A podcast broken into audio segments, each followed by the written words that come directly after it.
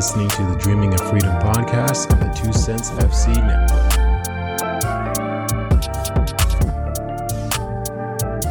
All right, welcome back to the Dreaming of Freedom podcast, where we talk about all things black soccer in MLS. I'm Jermaine. I'm Callie. They call me AD.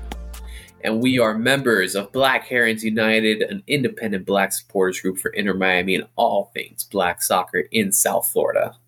For episode 22, we're doing things a little differently since the MLS is on a break. Uh, we'll be covering Leagues Cup action, catching you up on a historic World Cup, and updating you on the racism problem in MLS. So stay tuned to catch it all. All right, y'all. So uh, we're back. Took a little break uh, just to take care of our mental and physical well-being. Uh, shit, I'm recovering from a from an ear infection, like a like my damn two year old. Uh, but how are y'all doing? Ad, how's it going, man? I'm doing all right. Uh, haven't haven't had a vacation yet. I'm, I'm not doing any earache mending, but you know I'm still here, still grinding hey, a vacation is always is always due. Yeah. a vacation is always due, bro. So try and get that in. Uh, Callie, bro. I'm hearing you have some some some uh, sleep regression issues with the baby. Everything all right? Yeah. Uh, so for those of you that don't know, I have a two year old daughter. Um, she's since she's been like two months, she's been a fantastic sleeper. We've been so so lucky in that department for the last week, she's just decided she don't want to sleep, so she just stays up. And my wife and I had to like coerce her to like sleep and stuff like that. It's resulted in quite a few late nights, but hopefully we're we're getting through this phase now. But uh, aside from that, went on vacation with the fam. You know, sat in the sun, got cooked a little bit, and uh, yeah, watched watched a lot of footy. We got a lot of a lot of good footy to watch lately. And then just real quick, just want to shout out the shirt I am wearing I have the uh, shout out Olive in York, the Orca Yacht Smashers shirt. Okay. Um, and I'm wearing this because from what I'm hearing through the grapevine is that Olive in York is going to come out with something pretty, pretty cool very soon. So all I'm going to say is just pay attention. Give them a follow on Twitter, Instagram, the socials, you know. Just pay attention to Olive in York because, and, and to us, because something, something is cooking. Um, and also, you know, I know we're, we're an MLS podcast, but had to rep the boys. Liverpool. All right, we the season's back this weekend. We get to to watch our our English clubs play, and I felt it fit despite my two co-hosts who are die-hard citizens. All right, because you know our captain Jordan Henderson, our former captain Jordan Henderson, disgraced his name, ran off to that Saudi league I'm not going to get into that. All right. But we had to name a new captain. And for the first time in club history, we have not one, but two black captains. As AD put it, the Blacktains. Uh, Virgil van Dijk, oh, our, our Dutchman, our, our center back, our anchor has been named captain, and the young scouser Trent Alexander Arnold named vice captain. So fun times. Uh, everyone, you know, everyone's in a good mood until the the, the ball is dropped and and we're all depressed for the next, you know, 38 weeks unless you're you're called Manchester City. So. Damn right, treble winners. Yeah, bro. If it wasn't for the uh if it wasn't for those two Blacktains, I love that. I love that. By the way, AD, that is that, that might be. Welcome. If it wasn't for those two Blacktains, that might be future Dreaming of Freedom merch right there. hey, that's speaking of dreaming of freedom merch. I like that shirt, AD. That's very uh very timely. Thank you, sir. There it is. I thought you lost it, so I'm glad we're back here. Yeah, yeah. Got, to get it tailored. You know, take the sleeves off. You know. Uh, if I if I had hey, straps and biceps like that, I'd get a tail like that too, hey. Doug. My shit's more flappy though. Nah.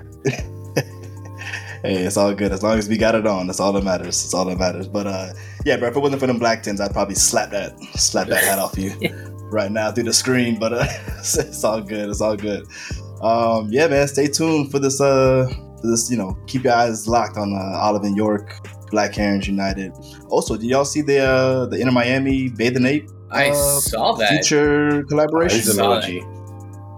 I mean, I remember when when Bapes were really cool, like a decade ago or so, maybe. So the fact that they're still around is pretty cool. And that's the thing, right? It's like okay, man. I, it, was just, it was really hard to process. Yeah. I'm like, all right, Yeah. Bape the Name, I know Bape the Name, I know Bape. Like, Hey, we but all had I Bapes once remember upon a Bape time, right? Like, yeah, like, back in like high school. Right. yeah, like- man. Oh. Like, if So what's like happening? if, if if like it, I was joking around with somebody like, bro, if, if Inter Miami would have thrown me a collab with like Ecko or Phat Farm or something like that, I would have lost my damn mind. Bro. Bape is in that conversation too. So Bape, Bape is slightly Not more Ecko. relevant. Yeah, yeah, but Phat Farm and, and Ecko and them had their own their own moment in the sun too. I just Bape's hope probably they, more recent No. though. Yeah. I just hope they roll out like Lil Wayne in it. That would just be so funny, like him just I don't know. It's over- it's a over- milli. It's over a track from like the Carter two. Exactly. no, I would lose my mind. Yo, we need y'all on the rollout team for this. Uh, for this We're never collaboration. playing to our all those ideas. so Yeah, it's um, yeah, it's gonna be a fascinating. I mean, hopefully it's a dope collection. Hopefully it's a dope collaboration. But Also, also, definitely caught us by surprise. Also, I, sure. I saw that they had like that pink camo thing, and I just want to know that our very own Sergeant Siege, our boy Johnny, he was first with a pink camo. So, just saying, yes, sir. I feel Yes, black sir. hair, black hair, and setting the culture, man. I feel like they have been seeing him in the stands and they're like, They had to. what if everybody was wearing pink camo? They had to. And then they had called To. up Bape. They had to. They need to get they need to get that man royalties straight up because he definitely has to be the inspiration behind all of that. I mean, Yeah, has to. And for those of you that don't know, Johnny, his his Inter Miami fan name is Sergeant Siege. This dude shows up in straight pink camo. He's got the the was it the shiesty? It's like a fuzzy pink camo shiesty. He's got the the Kevlar with all the he has like a Black Herons tag, a Siege tag, Greenlaw Gang, all of them. So this dude rolls out. People stop and ask him for pictures and stuff. It's kind of a big deal, and he's one of our own. So that's cool. yeah, big shout out to big shout out to Johnny. Uh, follow him on the socials. He you know produces a lot of good content at Pistol Grip at Pistol Grip Poet. Um, yeah, and I mean, if you go to an Inter Miami game, if you see any pictures of an Inter Miami game, you will see you, you will see He's hard to miss. Siege. He's very hard to miss. so, um, yeah, big shout out. So you know, big shout out to Johnny. Uh, big shout out to Inter Miami trying to make inroads into the culture. Hopefully, kind of. Uh, so we'll see. Um, but you know, speaking of Inter Miami, Leagues Cup action. Uh, this team has completely turned it around. Maybe not completely, right? We still see a lot of like, uh, you know, we still see a lot of like glaring holes in the defense. We still see a lot of issues.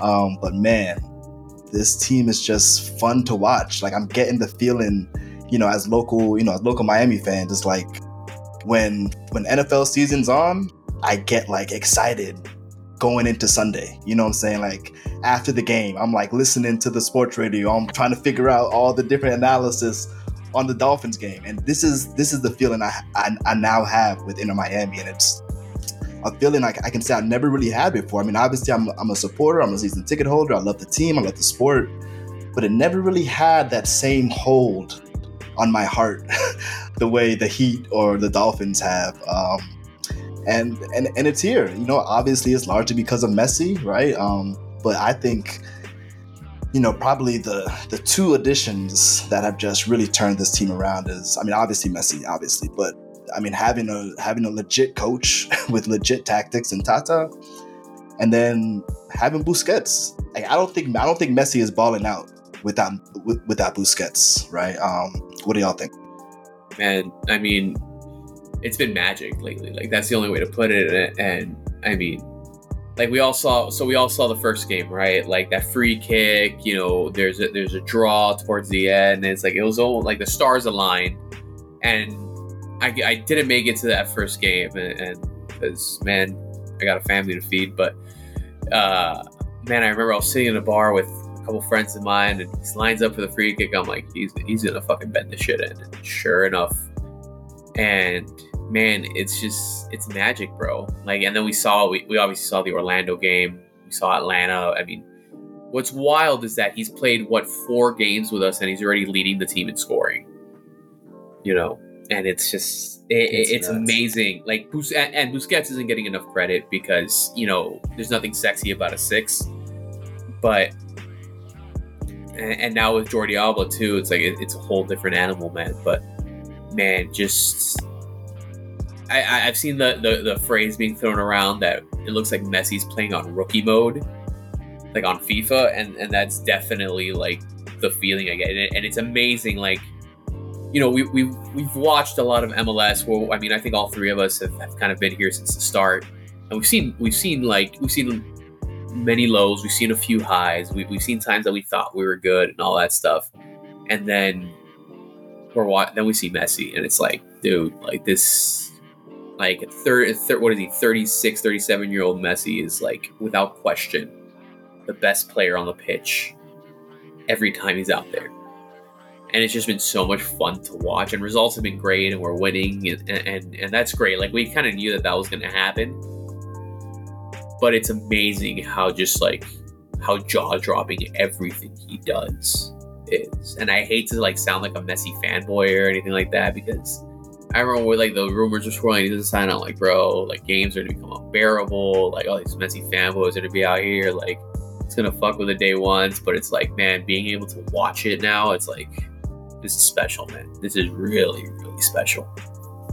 And bro, all those things you said are still true, right? Like the games are becoming a little bit more unbearable, right? Like the, that north stand is is jumping a little too much sometimes. it's hard to right? watch. Like the- it's hard to watch the game because everyone's on the rails and, and people are flooded into the into the aisles and stuff like that. And it's like if you're not like in a prime position, you're gonna struggle to see the game, which is really, really Mhm. frustrating. But Mhm. we kind of knew this was gonna yeah, hopefully, hopefully it's not as bad uh, when when MLS starts back up uh, end of August. Hopefully it's not as chaotic.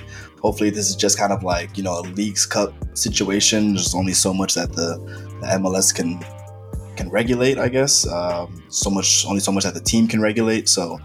Um, hopefully it's not as chaotic. Hopefully, you know, season ticket holders will be able to experience some of those benefits, right? That they um, haven't been so um, fortunate to experience during the Leagues Cup.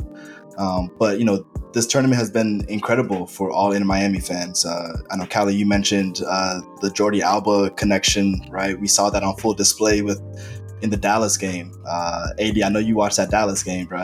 I mean, what What? what a freaking roller oh coaster, Oh bro, gosh. of emotions. I was going through it. I did. I wanted like I was wa- watching it intently. Then I didn't want to look. Then I turned the game off. Then I turned the game back on. Then we went down three two, and I was like, all right, never mind. Four two, never mind. And I'm like, all right. But then it was four four. Like I was going back and forth. My, my heart could not take it. But the thing was that amazed me was the entire time Messi was in it.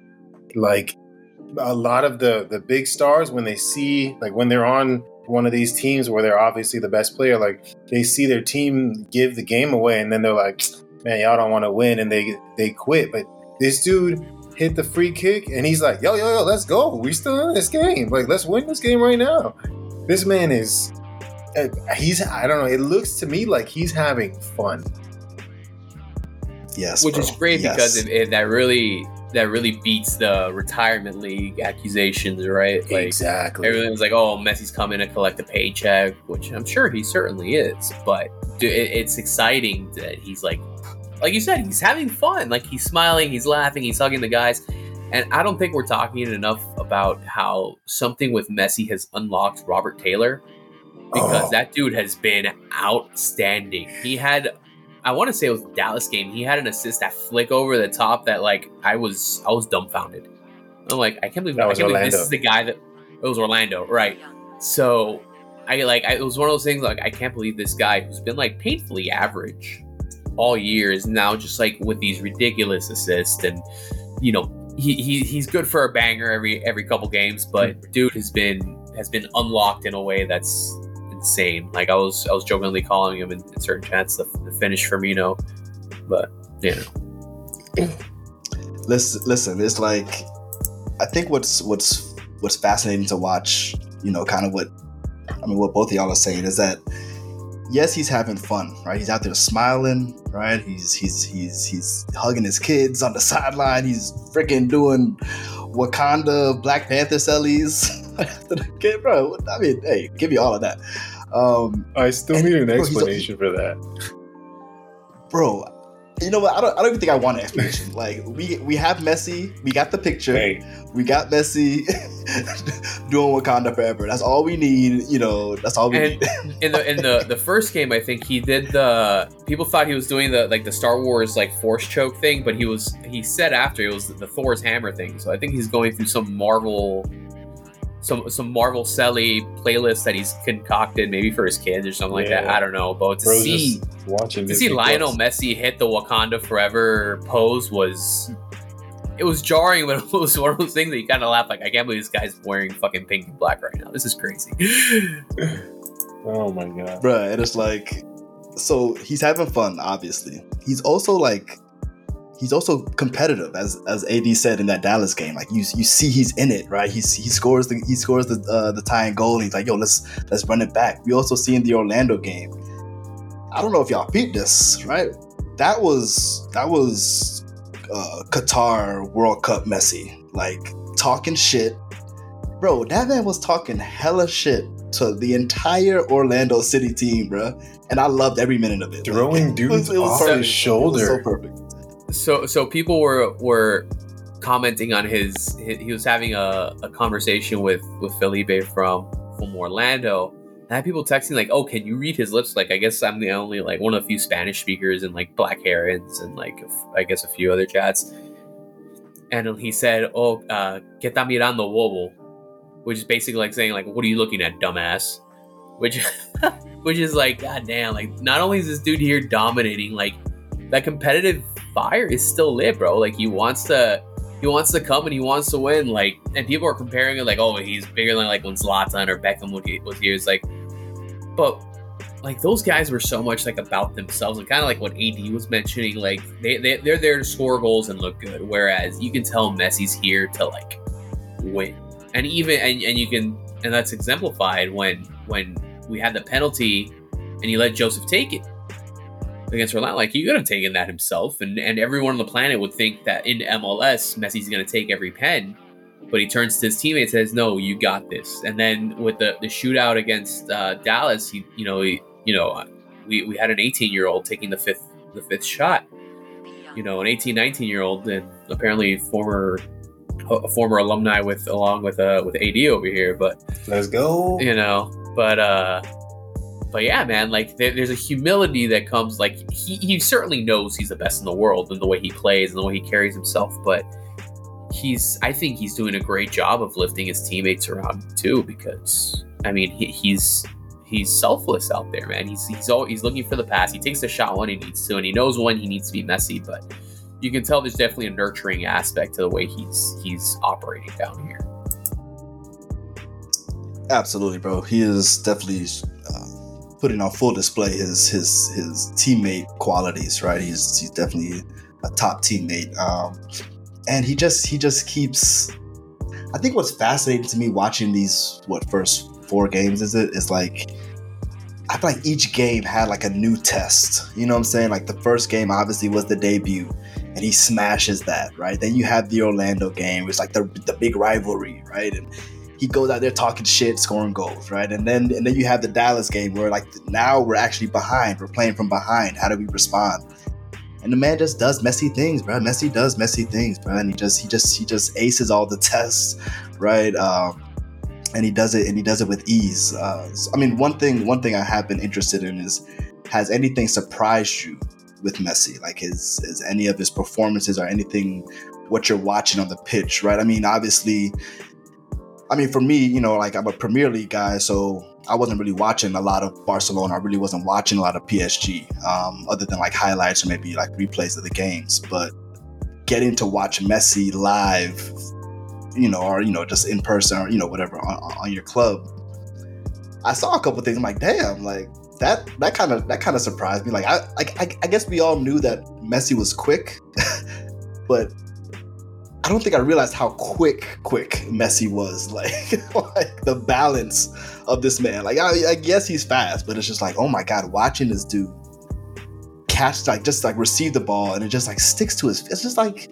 I mean, obviously these are what like this is what Messi's known for, right? But it's like I think his pace is what really kind of caught me off guard. Like, damn, this dude is like literally the fastest player on the team right now. Like maybe next to maybe next to Robbie, uh, Robbie Robinson, maybe. Maybe.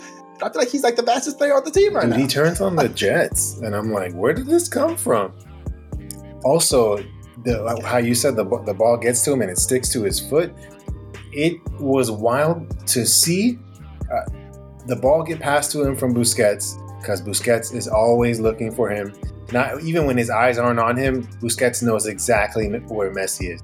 But the ball would get to him, three guys on him, and he's not panicking. He's not looking for the pass. He he puts his body, he, he shields them with his body, does a little turnaround. Now everyone's behind him. And I'm like, bro, how? It's just another level. I don't. Yeah, I, I think what's surprised me the most, and I might catch some shit for this, but whatever. We're an MLS podcast, and so I might Uh-oh. catch some shit for. I mean, I, it's not a bad thing. I think we're like when Messi, when I first saw Messi running on the pitch and doing what he's doing, I'm like, all these people who say that MLS is a top five league in the world have to be punching sand right now because he's what Messi has done is kind of expose the talent gap between what's in the US right now and like what's in Europe. Because it's it's not that, you know, Messi's like you know, like people are like, like when we play LA uh, LAFC in a couple weeks, no one's gonna be like, "Oh, Me- uh, Messi and Vela, how's this gonna go?" It's gonna be like, "No, Messi's the best player on the pitch." Like, like 36 year old Messi is the best player on the pitch. Now, I do think it's to elevate the league, and we've already seen the the Messi effect in terms of like, okay, Busquets came, which is huge. You know, arguably one of the best sixes to ever play the game. You know, Jordi Alba has been insanely good for over a decade. You know, so I I think what surprised me is just how much better he is than everyone still. You know, and and I didn't. I mean, again, I'm a, I'm a Liverpool fan, and there's only so much so much watching I can do in a week, you know. So I'm not. I wasn't watching a whole lot of PSG. I think when he was playing with Barcelona, everybody was watching. You know, especially like the the MSN Barcelona teams with with Messi, Suarez, Neymar, and Busquets, obviously, and Alba, and, and those guys, and Xavi, and you know, like everyone was watching that. So you know, and especially like on the Champions League level, we seeing it. We we saw him dominate that.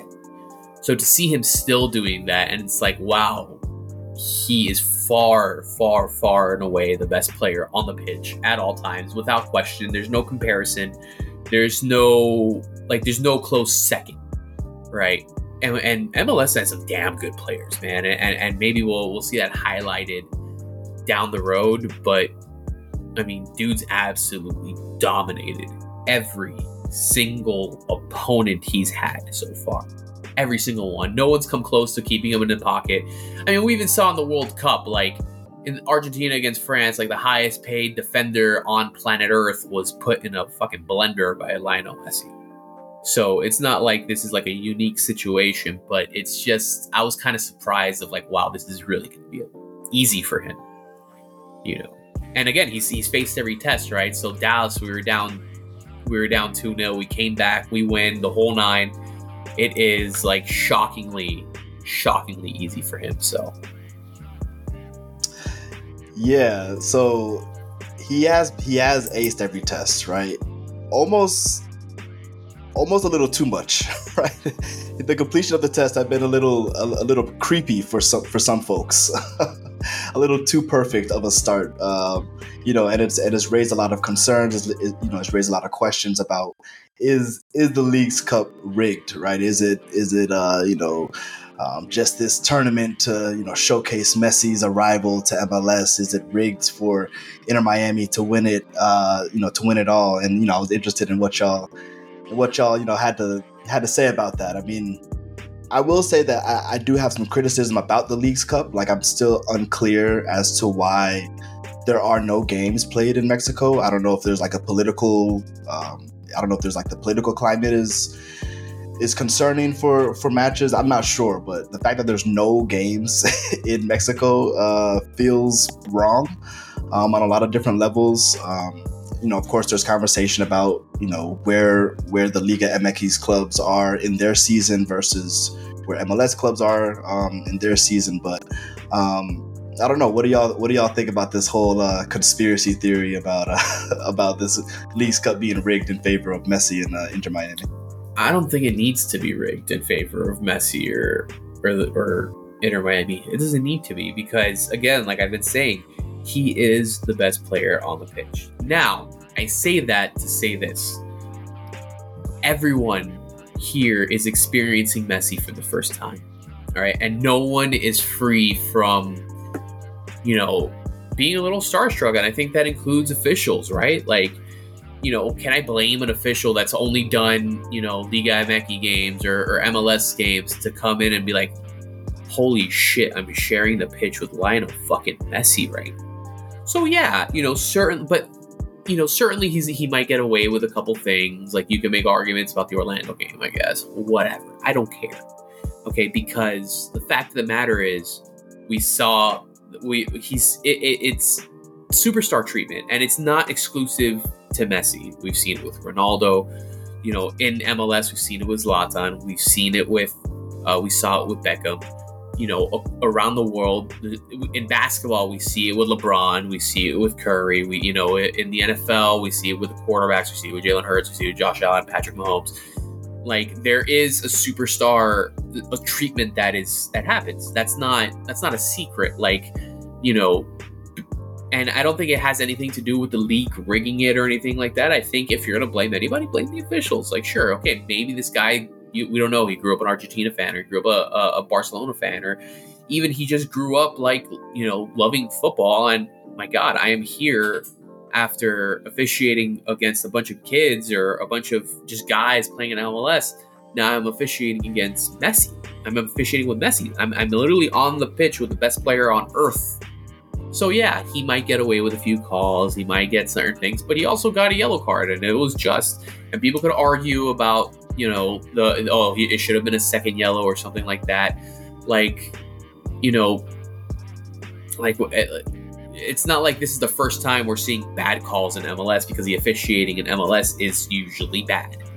Like we saw it a couple weeks ago pre Messi with McVey getting foul uh, with his hands up in the box and he gets called for for a penalty and a red card.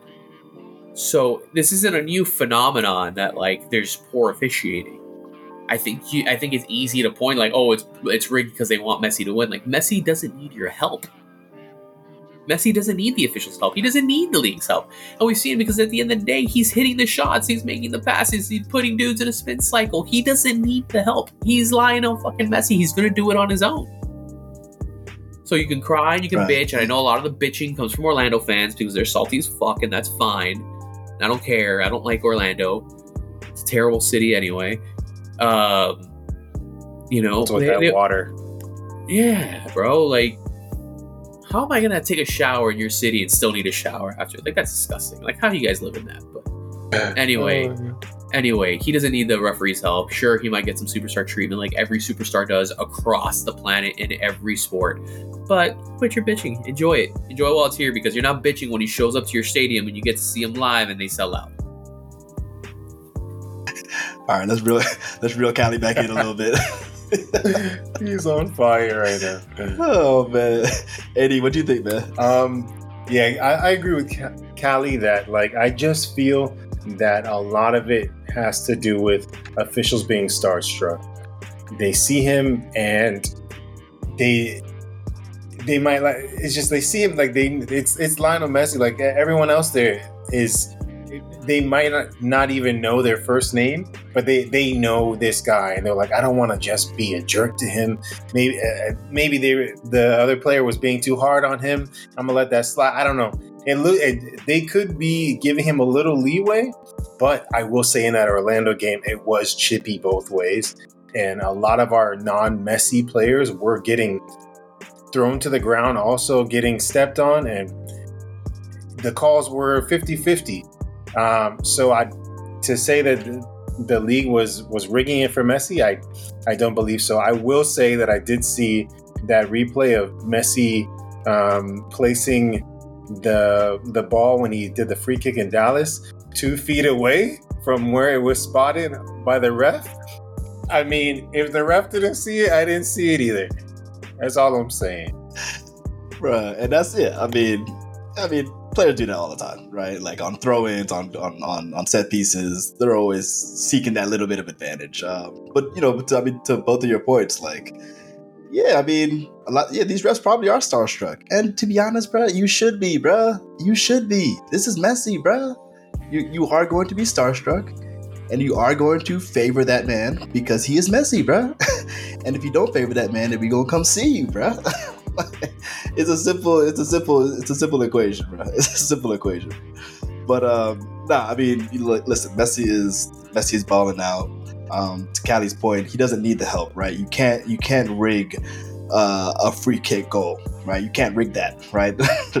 there's no magnets in the ball, you know, taking the ball to the, you know, like there's, there's nothing like that, right? That's that's pure quality, pure talent. Um, so you know, shout out to Messi, man. He's just been, he just brought so much joy and happiness. I feel like a little child watching watching Inter Miami uh, play. So, um, but yo, Inter Miami, I mean, Inter Miami is not the only team balling out, and Messi is not the only player balling out. It's actually surprising to know that. Okay, so Messi has seven goals in the Leagues Cup. Um, someone else has seven goals in the League Cup, and that brother is Bongi Hlongwane who we spoke about uh, episode 19, uh, brother from South Africa, uh, playing for Minnesota United, and that man is just absolutely killing it right now in the Leagues Cup. Again, he has seven goals. I think in like three straight games, he had a brace in three straight games, like both of the group stage matches and then the match against uh, Columbus, I believe. Um, so this man Bongi is just having the time of his life right now. Um, they won uh, their first game against Puebla 4 0, an absolute annihilation. Um, they lost to Chicago 2 3, um, but they made it out of the group stages. Uh, and so in their in the round of 32 match, they played uh, Columbus Crew, where they won in PKs and penalty kicks 4 3. Again, uh, Bongi had a brace in all three of those uh, of those matches, um, and then in the last match against Toluca, which was last night, he came away with a goal um, to bring his tally up to seven goals um, in the in the tournament. So he's just he's just absolutely um, having the time of his life right now. And I mean that I think it was the game against uh, Puebla where I mean I mean all of the braces were, were beautiful, but the, the brace against Puebla was was, was fascinating. Uh, in the first goal, he picks up the ball in the middle of his uh, own half, and that's that seemed like a tactical thing because um, he did the same thing for his second goal, where he's dropping a little deeper into the middle. Um, I'm sorry, into the yeah, into the middle of his own half in that right channel. Um, he takes on a Puebla defender. Um, he tries to switch, uh, tries to switch positions. He switches the ball onto his left foot.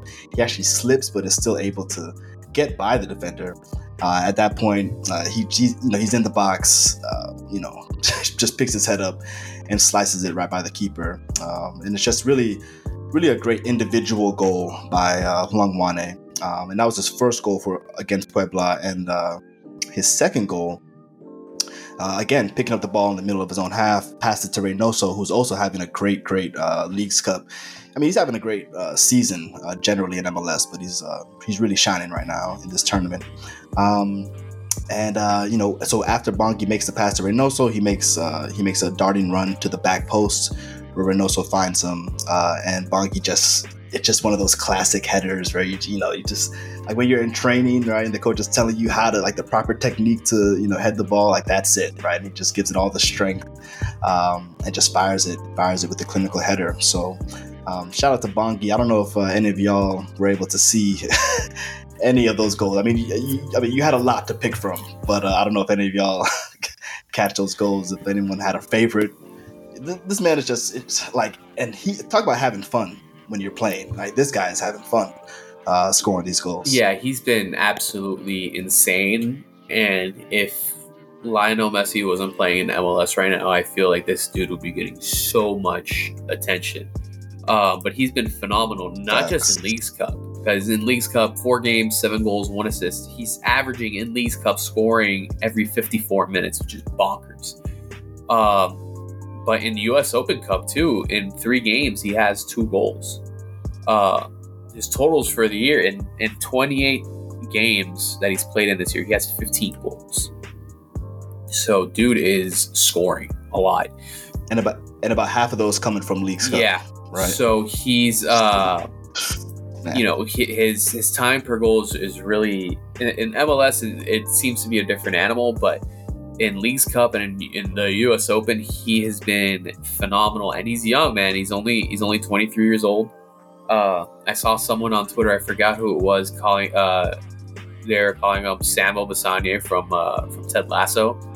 He's a winger too, and he's just like, and apparently he's like a super humble guy, like super calm, and, and just plays plays with passion and fun. So uh, he's uh, he's been so much fun to watch, and, and I know Minnesota United is, is, a little tough to watch, especially for with how weird the, the MLS schedule is in terms of TV. It's not like before where you know you seemingly had games all day. Now it's like you have the 7:30 games and then you know 9:30, 10:30, depending on what coast you're trying to watch or, or what time zone. But it's um, if you can, definitely check this dude out. He is an absolute baller. We and we and again we covered him in episode 19, so if you want to flip back to that one, we we go a little more in depth on him.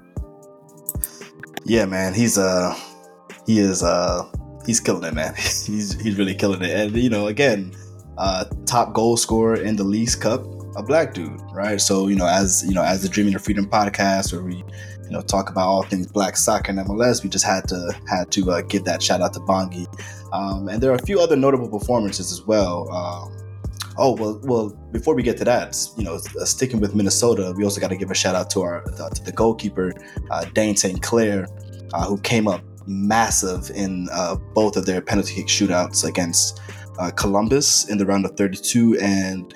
so he saved two goals against Columbus in the round of 32, two penalty kicks, and he saved one penalty kick against Toluca last night in the round of 16. So definitely shout out to Dayne St. Clair uh, for coming through big. Um, again, another black goalkeeper. We want to start giving our goalkeepers, uh, you know, start showing them uh, the love that they deserve, start giving them their flowers, you know. Um, so yeah, definitely big shout out to Minnesota, uh, big shout out to Bongi and uh, St. Clair for doing their thing. Um, yeah, and of course some you know some notable performances throughout throughout uh, the other MLS clubs. We have uh, Denis Bouanga, who of course we talked about. Um, I believe that was in episode 19 as well, as as well as um, uh, Bernard Kamungo, who had a goal against our beloved Inter Miami. Um, so Bouanga has five goals in the tournament, and Kamungo, uh, that was his third goal of the tournament. So shout out to both of them. Uh, and then Nkosi Tafari, man, again, Dallas player. Shout out to Dallas. Shout out to Go Dallas. back to episode 20 blackest team in MLS numerically. I thought I was thinking about that a lot. I'm like, we we, we probably should have said numerically, right? like, because I'm sure there are some teams that are more culturally black than Dallas, right? I mean, look at look, I mean, look at Toronto, look at New York Red Bulls. They're I don't know if y'all saw the new uh the third jerseys, oh, the third kits. Nice. Those uh, like hip hop jerseys. Woo, the things was sweet. So yeah, so yeah, so numerically, Dallas is the blackest blackest team. So shout out to them, uh, but also shout out to Nkosi Tafari, um, who actually had a decent game against Messi. Right, he played really well against Messi. Yeah, I mean, he did the best you can do right against against Messi. Um, but he also had some pretty uh, interesting pre pre game comments. I don't know, did, I don't know if y'all caught that or not, uh, but. I think you said that he he was like, y'all weren't interviewing me before he came. Why you interviewing me now? Bro, I love it. Keep it spicy, Tafari. Bro, keep it spicy, bro. Keep it spicy all day. Yeah, I love that. I love that. Um, shout out to Nkosi, not taking, not taking, you know, or just you know recognizing the BS, right? You know, he you know, he knows what's up. Um, but you know he's been he's been balling right, and you know he deserves his flowers you know as uh, as much as possible. So we're gonna shout out Nkosi uh, whenever whenever he has a good performance on and off the pitch. Um, so shout out to Dallas. Shout out to uh, Bouanga and Kamungo for um, having some notable performances throughout the Leagues Cup. So um, that's Leagues Cup action. Um, again, uh, they pick back up in the quarterfinals on Friday, right? So today's Wednesday. So, um, you know, check out Friday's action. Uh, it should be fun. Uh, and of course, the, the tournament is rigged, so we will see Inter Miami in the finals. I don't care. I don't care.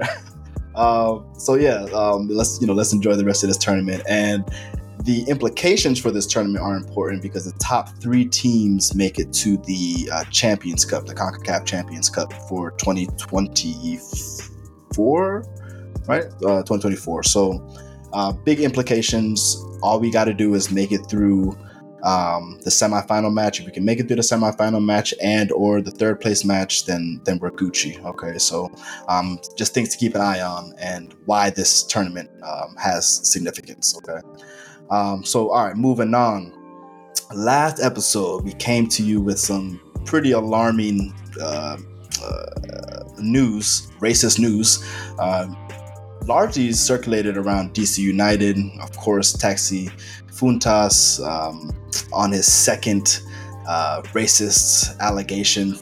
The first one, of course, dating back from last season against Inter Miami um, and some of their players. Um, this season, we found out that he uh, used a racial slur against his own teammate, Nigel Robertha. Um, and Nigel Robertha put hands on that man, um, as he should have. Um, uh, immediately following the incident, both of the players uh, were suspended, and that's when we uh, that's when we had our uh, recording. That's when we recorded the episode. Since then, um, happy to report that Nigel Robertha is uh, is now back with the team. Right, he was taken off of uh, that suspension, of course, um, and Taxi is still off the team. So, uh, Callie, I don't know if you if you had any recent updates for Taxi's situation uh, as it relates to his contract or, or what's going on in DC. So. They, they performed the full investigation. We saw the early result of that was Nigel Roberta being reinstated and able to practice with the team and stuff. Um, it's looking now like DC is looking to terminate Taxi's contract. Uh, apparently, and, and there's a, an excellent uh, article in The Athletic. I, I, don't remember the author, and, and, I'm very sorry for not giving them their due credit. Um, but um, basically, Taxi commissioned his own polygraph where it came back that he was being sincere, that he did not use a, a, racial slur towards Nigel or anything like that. The issue with polygraphs is that there's a reason they're not admissible in court, and it's because they're unreliable. All right. Uh, so, you know, depending on which studies, and I, and I was curious, I looked into it. Anywhere between 60 and 70% of polygraphs are found to be inaccurate because it's just a mat. It, it only measures certain things, right? It measures your heart rate, um, your pulse, your, your oxygen levels, and stuff like that. So if you're able to remain composed, which I'd imagine a professional athlete is capable of doing, you know, it, it's easy to see how he beats a polygraph. It, I'm not. That's to me, that's not evidence. That's not. And also, if he commissioned it himself, who knows if that was even the first? So what if he had to take three, four, five in order to to get it? And we had some we had some weird dudes coming into our coming into our, our socials and, and you know saying a bunch of dumb shit like you know like oh look here's a picture of him with a black player. It's like okay Donald Trump has picture of black people too. Doesn't, doesn't mean he's not racist. Like you know like it's uh, just because he has a black friend doesn't mean he, he's not a terrible person. So um, you can get out of here with that bullshit. Um, and uh, yeah, so I mean, again, these teams conclude these teams carry out their own investigations. They do their own things.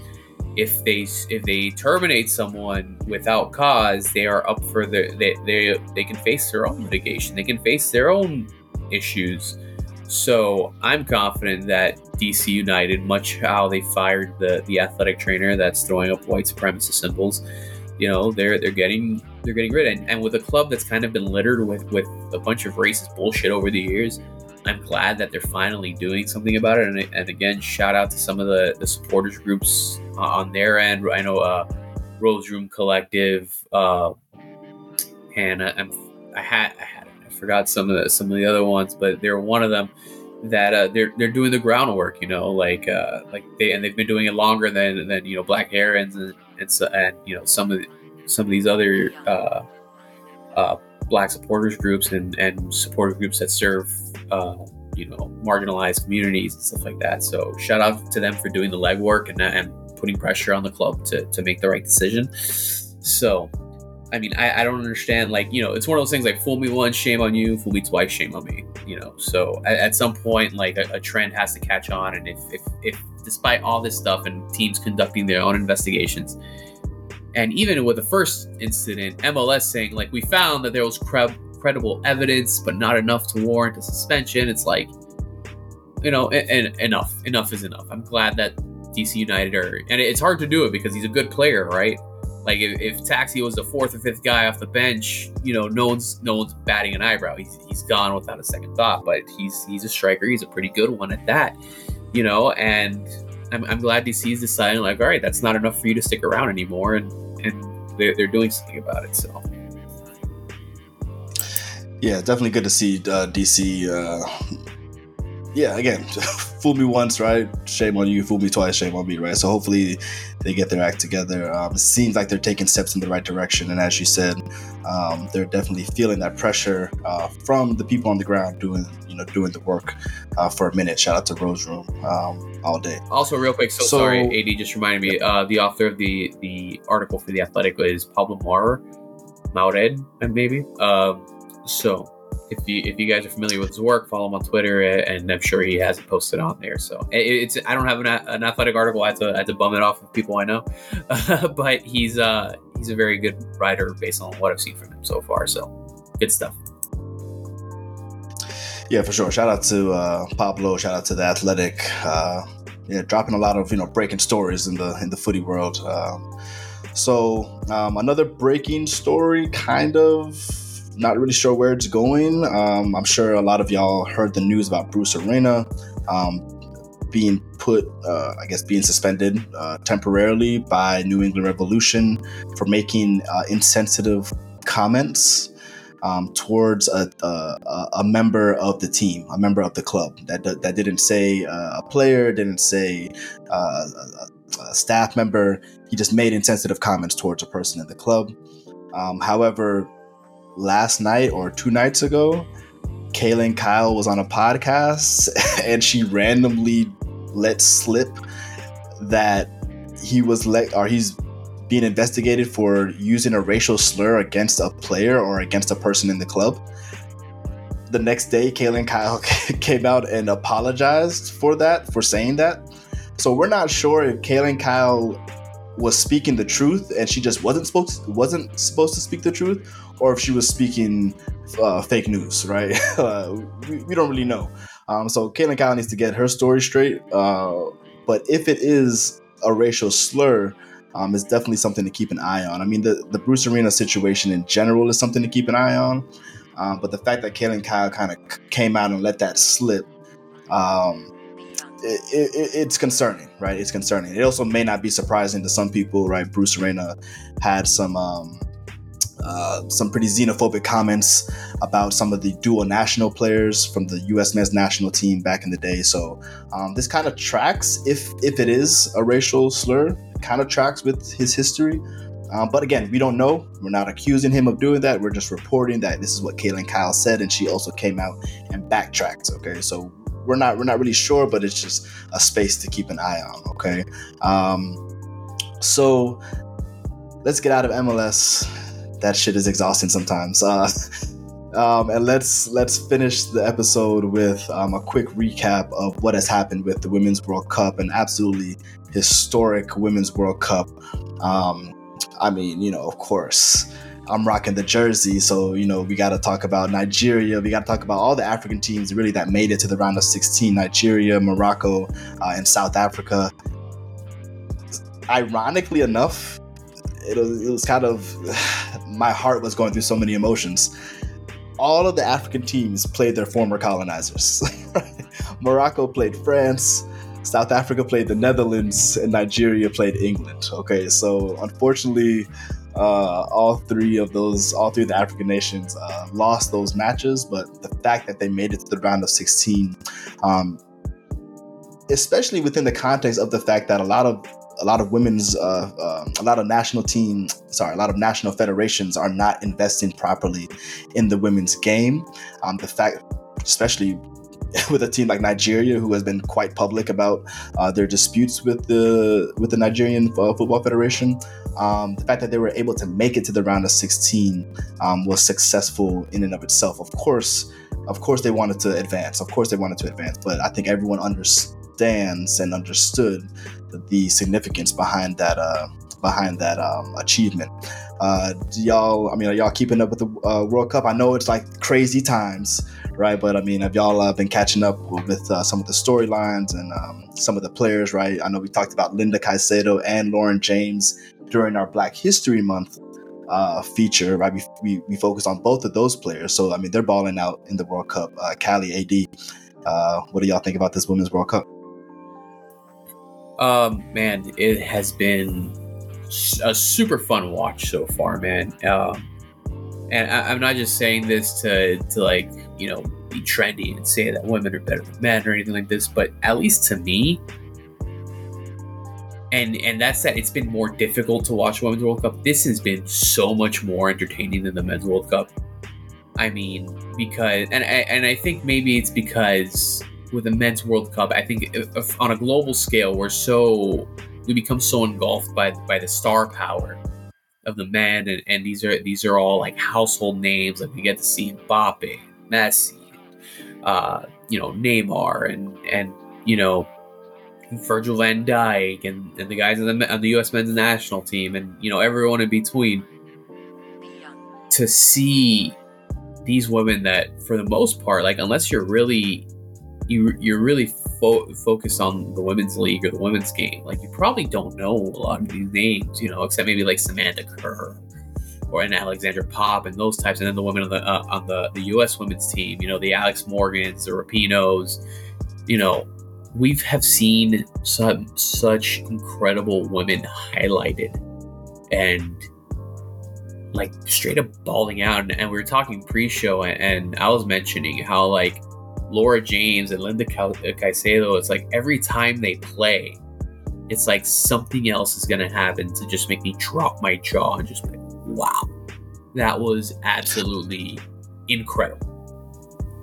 Bro, I've never seen a player make football look so effortless the way Lauren James plays football, bro. Like every touch she has on the ball, like she'll send a, a you know a 40 yard a 40 yard cross you know from like halfway field across the field and it's just like it just like lands right on right on her teammate's foot. It's just like her technique is just out of this world. I mean that's lauren james. Linda caicedo bruh. Dude and, Linda Caicedo, eh, the thing is with what? Linda Caicedo, like Lauren James is like very technical, and she's only 21. Also, Linda Caicedo is only 18, and I I said it kind of in jest when I posted about it on social media, but it's kind of becoming the truth. It's like it's absolutely wild that one of the best players on earth is an 18 year old girl from South America. Like she, it, it's like absolutely astounding what she has been doing in the World Cup, and what makes it even more impressive is if it like if you don't know her story it is not enough for us to just tell you on this podcast. Like I strongly encourage you to look up her story. Like just a couple years ago, she she had cancer. She was like people to like there was considerations that she may never play again.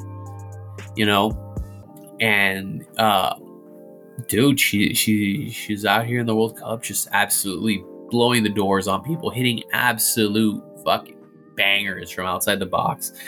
You know, absolutely like you know, Lauren James has been incredible. But again, if you follow the women's game, you you know Lauren James is incredible.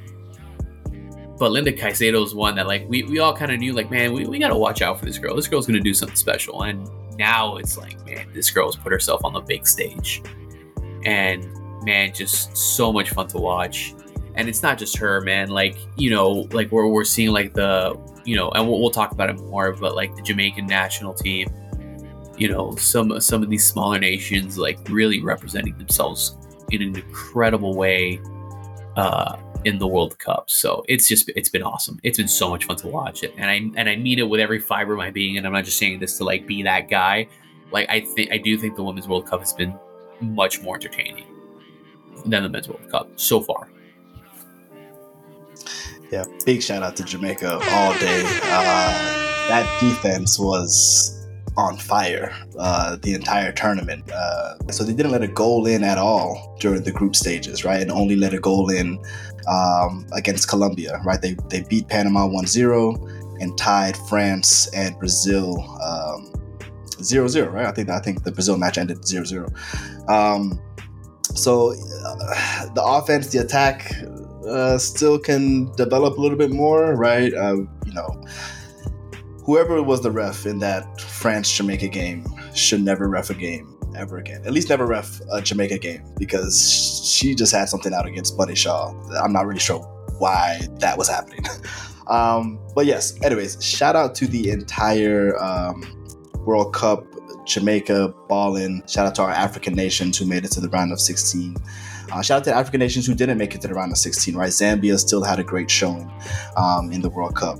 Um, and of course, you know this is this is really nothing new because our friends, uh, our family over at Shea Butter FC um, and Diaspora United, they've been talking about this for a minute, right? They've been talking about this really since the last Olympics. Um, you know, uh, not only the the smaller nations that are on the rise, right? Like like a Jamaica, like a Haiti, right? Like a South Africa, like a Nigeria.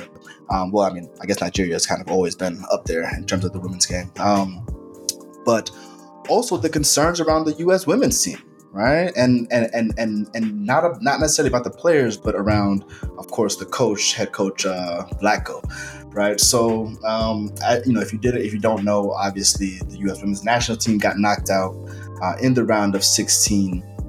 Uh, and uh, it was just, in fact, they, they barely made it to the round of 16, right? They, they, they could have not even made it to the round of 16.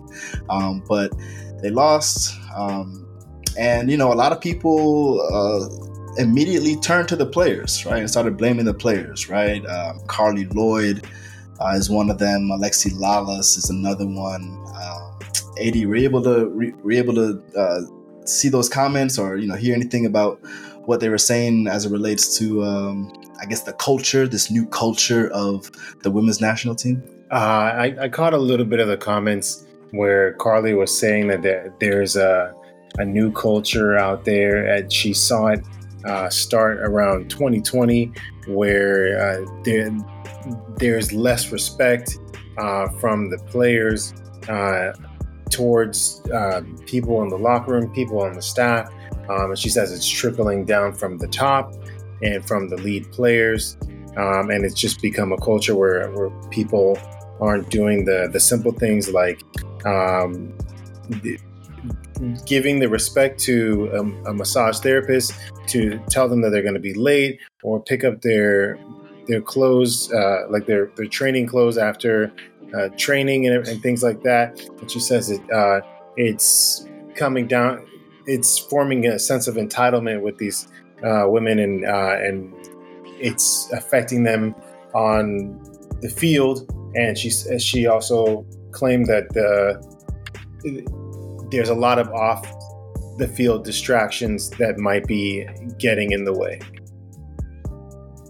Right, right. And like we kind of saw articulations of that right after I think it was the Portugal match, right, where some of the where some of the U.S. women's national team players were dancing and celebrating with fans and whatever, and, and Carli would just you know she just went you know on one of her little annoying Karen rants, right? um, and Alexi Lalas had a similar rant, right, where he kind of was just more explicit. He's like, you know, uh, the U.S. basically like the U.S. women's national team is too political now, right? And like they're they're too focused on politics and they're not focused on the game, right? And this is this is the bullshit that we have to deal with when when the World Cup is being shown on Fox, right? this is this is the type of bullshit, right? Uh, Callie, I know I know you're always ready to burn something down. Uh, what do you have to? Uh, took, what you think I, I took my hat off. I took my hat off for this one. Um, so it's really rich coming from a person like Carli who abandoned her team in the middle of the season to go on a book tour. Um, someone who's just painfully, I, I guess, painfully salty that her her time has passed. I, I don't know what her her deal is. Um, she's getting very. I think, and it's not just her. There's a lot of people getting upset because they drew with Portugal and and they were they were dancing and, and smiling and taking pictures with fans. But like, bro, they're in the World Cup. No World Cup. You're on the biggest stage in a, in a game for women that doesn't have the same highlight as men. This is the most exposure they have ever had in their times as players. And for a lot of the young girls like Trinity Rodman, you know, uh, even like a Sophia Smith, even like you know an Alexis, uh, uh, uh, uh an Alexis Sanchez, uh, Ashley Sanchez, and you know some of the like this is their this is this is their first time experiencing this really on this stage, and it's um you know i'm i'm cool i'm cool with with that. Like i don't care. Like let them have fun. Like that's that's our brand. That's who they are. Like let them be them. Um from a, from a soccer standpoint, like obviously, like we can we can go on for another hour of of girls playing out of position, um, not using subs, and then one using subs, using subs poorly, and stuff like that. And and we can I can I can go on a tangent about that, but I won't because that's not what we're talking about right now. Um, but with Carli and Alexi's comments if there if if the team's collective ideology was on the opposite end of the political spectrum, right? They wouldn't give a shit. They'd be celebrating it. They're like, oh, they, they, they'd be there on, on Fox, which appropriately enough, they're on Fox, talking about how I am so glad that these women have a moral backbone and they're standing up to, you know, the they're standing up to wokeness and they're standing up to the left and blah blah blah blah blah.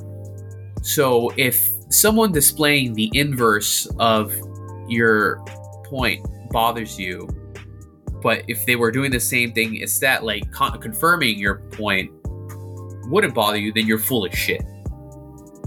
Okay, you're absolutely full of shit, which is exactly what they are, you know, and they have a lot of this is veiled misogyny. There, there, people saw a window to attack women, to attack a team that not only ha- is obviously full of women, but you know has prominent women of color and within the LGBTQ community.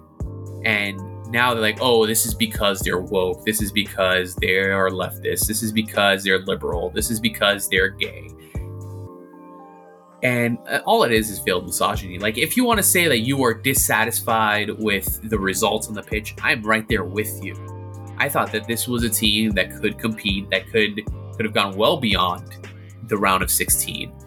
Um, and if you want to be upset with the player's performance, fine. Okay, Alex Morgan wasn't great this World Cup. Fine. The coaching was terrible this World Cup. Fine. Though you are all well within your right to criticize the team's performance. That is fine. Okay, but that's not what's happening. What is happening is people are seeing an opportunity to attack women.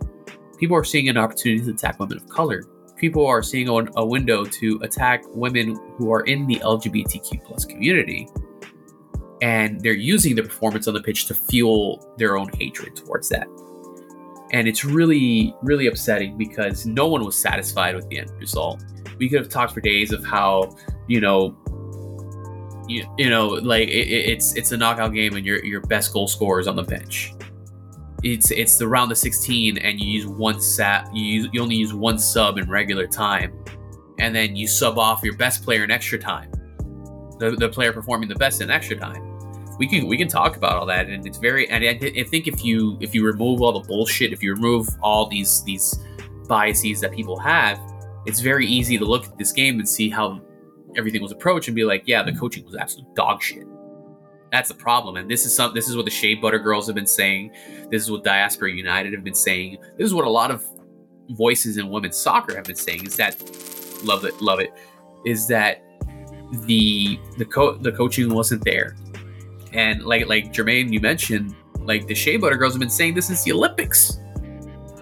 And we've we've been on with them. I've heard them say it a bunch of times. Like the girls are to struggle in the World Cup because Vlatko's an idiot. He's an idiot and this is the result.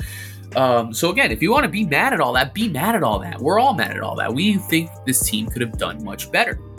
All right, but for Carli Lloyd and Alexi Lalas to use this as an opportunity to push their political agenda because it serves them and because it makes them feel good, and at the end of the day, it gets them paid. At the end of the day, you know, and, and at the end of the day, especially these right wing, uh, conservative you know, talking heads are going to lean into confirmation bias because that's what gets them clicks. That's what gets people paying for the Patreon. That's what gets people to subscribe to the podcast because they're catering to a very specific audience. Okay, that's what it is. Plain and fucking simple. Okay, and you know what? When Carli Lloyd played for us, no one gave a shit that she was a she she was a conservative or, or Republican or whatever. No one cares because we just wanted to watch the women win. But that that that that exchange is is is not reciprocated because instead of wanting these women to win, people like Carli and Alexis are using this to tear them down instead of building up the national brand, which is very, very on brand for those type of people. All right. And I don't want to give them any more time. I don't want to say their names more than I have to. So I just want to point out that Jamaica is the first team, what men or women, to make it to the round of 16 from the Caribbean. First team since since Cuba did it in 1938. That is something we should be celebrating. Fuck Carli Lloyd. Fuck Alexi Lalas. Well, damn. I love that. I love that all day. Shout out Jamaica.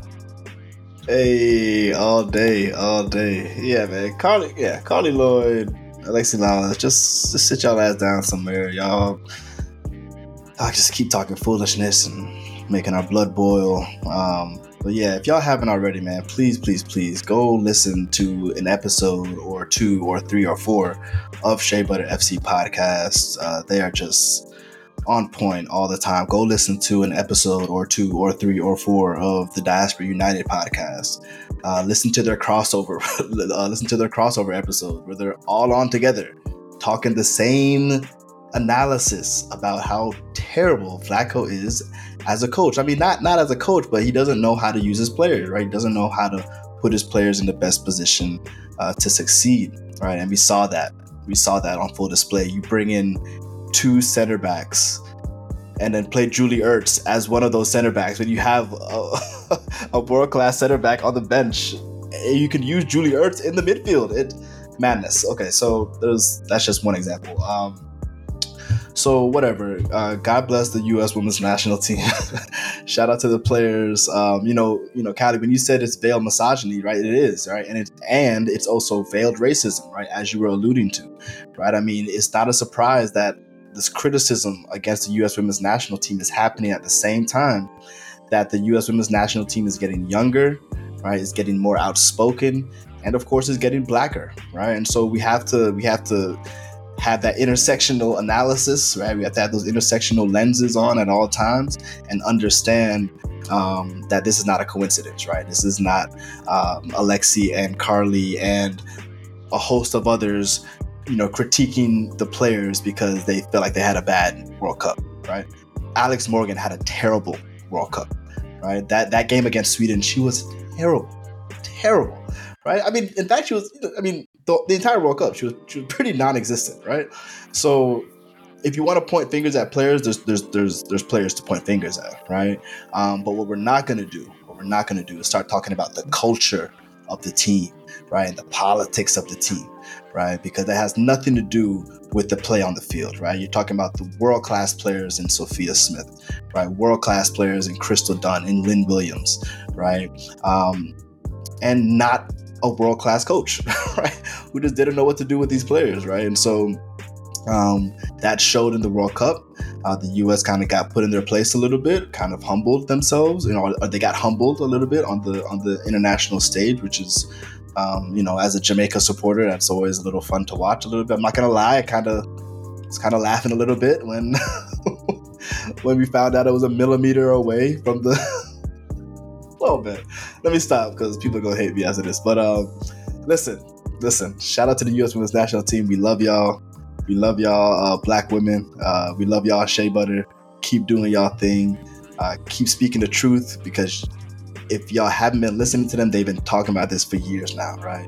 And I think Sylv just uh, uh, made a tweet today like, y'all getting paid to make these critiques about Vlatko now, right? But we've been saying this forever, right? And you know, what I'm saying it's just a matter of these uh, smaller outlets that don't get the attention that they deserve, right? So again, always want to uh, give a big shout out to Shea Butter Diaspora United for for always doing the good work uh, there. So. Uh, that's our little World Cup uh, uh, recap. Um, they start back up tomorrow, tomorrow night, I believe. Spain and Netherlands. Uh, I believe it's tomorrow. Is it tomorrow? Is that right? Yeah, yeah, yeah, tomorrow. Yeah, tomorrow night at nine o'clock. Um, Spain versus Netherlands. So you know, keep your eye on that. Um, I'm rocking with Colombia for the rest of the tournament. Uh, y'all got any? Y'all got any favorites for the for the rest of the tournament? Uh, I'll take. Uh, you know what? I'm gonna stick with Colombia too. Uh, Linda Hey. Caicedo, what, goal of the World Cup, probably. I, you Bruh, can't go That wrong. goal, that goal against Germany. Oh my lord! I will never forget that. It was such a beautiful goal, bro. The, the control, the touch, Yeah. the movement with like the, the ball is like just sitting in front of her and she's like moving, she's sidestepping with it. And, uh, just, it's just, and then of course the actual shot itself is just The brilliant. sidestep and then Um, placement in a split second. You can't. I don't know. it's- can't teach that. you can't beat that, bro. It's and she's 18. She's 18, That's the bro. crazy part. Doing this against grown women. Like it's just it's a, it's a joke. Um, all right, so so Colombia, uh, AD, you got Colombia. Uh, Callie, who you who you looking at? Also, France is still out there. France is yeah, still out there. I was gonna say, I'm, I'm. The thing is, like the, the two teams. I, I mean, I love Linda Caicedo. Don't get me wrong, man. It's it's it's tough because one of my favorite games this this round in the the quarterfinal now is going to be this Australia France game. Yeah, that's uh, it's probably for me honestly probably the the winner winner of that might might be the the team I kind of I kind of start pulling for. Um, Aus- Australia's a lot of fun to watch, and I also love that they're called the Matildas. That's really cool. Um, and, and the thing is, it's like I was obviously pulling for for the U.S. and then you know wanting like you know Lauren James and you know Linda Caicedo. Like I, it's more players now, but now that the U, the the U.S. is out, like just, bring me chaos, man. I want to see some good games. I want to see some. I want to see some crazy shit happen now. So wh- you know, whoever comes out on top after this, my tip of the cap, but this uh yeah i'm really really looking it's it's at 3 a.m so lord help me but uh yeah i mean it's it's any uh, anyone from like australia france england colombia like i'll be really happy with with them even the netherlands i think they're they're fun to watch even though the you know it can be a little bit of that boring typical dutch football but um boring Dutch football. Yeah. Come on. Yeah, very, very, they're, they're very technically sound. They're, they're very, they're, they are a good team. But uh, yeah, man, I just want, I just want chaos. I want craziness. I can't wait to see Lauren James and, and Linda Caicedo square up now. That's gonna, Ooh. that's gonna be wild. Well, well, I don't think I don't think Lauren James is going to be in that match. Oh right, she got the red card, so she she won't she won't be there. But uh, yeah, it's unfortunate. It's unfortunate. yeah, I, I'm I'm really looking forward to Australia and, and France. I'm gonna force myself to wake up for that one. Bet, bet, bet. Yeah, it should be uh it should be chaos. I mean, the entire World Cup has, has literally been chaos. Yeah. So uh, hopefully, uh, hopefully these these next final rounds uh, keep that same energy. So, um, all right. Anything else y'all wanna y'all wanna say before we uh, sign off? Uh, last thing for me, uh, you know, obviously everyone's, you know, all the U.S. supporters are upset that they got eliminated, but I think what's being overlooked in all this is that just since the last World Cup, the women's game has come so far, and the- there was a point that the the U.S. women were so far ahead in terms of development, in terms of uh, resources and things like that, um, that they were able to dominate for for what that 8 12 year stretch or so. Um, honestly for like the last almost 30 years at this point now if you're going if we're going all the way back to 94 um, but it, it's awesome to see how far the women's game has come globally. Um, and how much growth we've seen even in the European leagues and especially in, in England and in France and Spain so you know just just keep watching, man. Keep, supporting women's football. It is it's an absolute. There there's so much talent out here, man. It is it's so much different from other women's World Cups because we're seeing the world catch up to to the U.S. now, and U.S. can't dominate like they used to. You know, and and I'm telling you, and I guess the final, you know, to speak to that, one of the final critiques I'll have of Vlatko is that one of the best player American players, Mia Fishel, just signed with Chelsea. You know, she's another one that scores a ton, and she got left at home. So, you know, team that struggled to score goals didn't didn't bring her on because we have to cater to to the old guard. But hopefully, this changes things now. But that's it. Keep watching, keep supporting women's football, man. It is a lot of fun to watch. Word, right. I mean, that's been like the story of the World Cup. Um, it's just how much like the level of the uh, of the women's game internationally has has risen. Right, it's kind of full, on full display uh, this World Cup. Ad, final words. What Callie said. Perfect. All right, y'all. Um, thank y'all for rocking with us. We will uh, be back again in due time. I don't even want to say next week. we'll see. We'll see yeah, how the Leagues Cup goes, and uh, you know, we'll see. Uh, yeah, we'll see how the Leagues Cup goes, and and and how the Women's Cup. Uh, sorry, how the Women's World Cup uh, ends. Um, until then, we are signing off, and we will catch y'all next time. Peace. Peace. Two bomb black for them.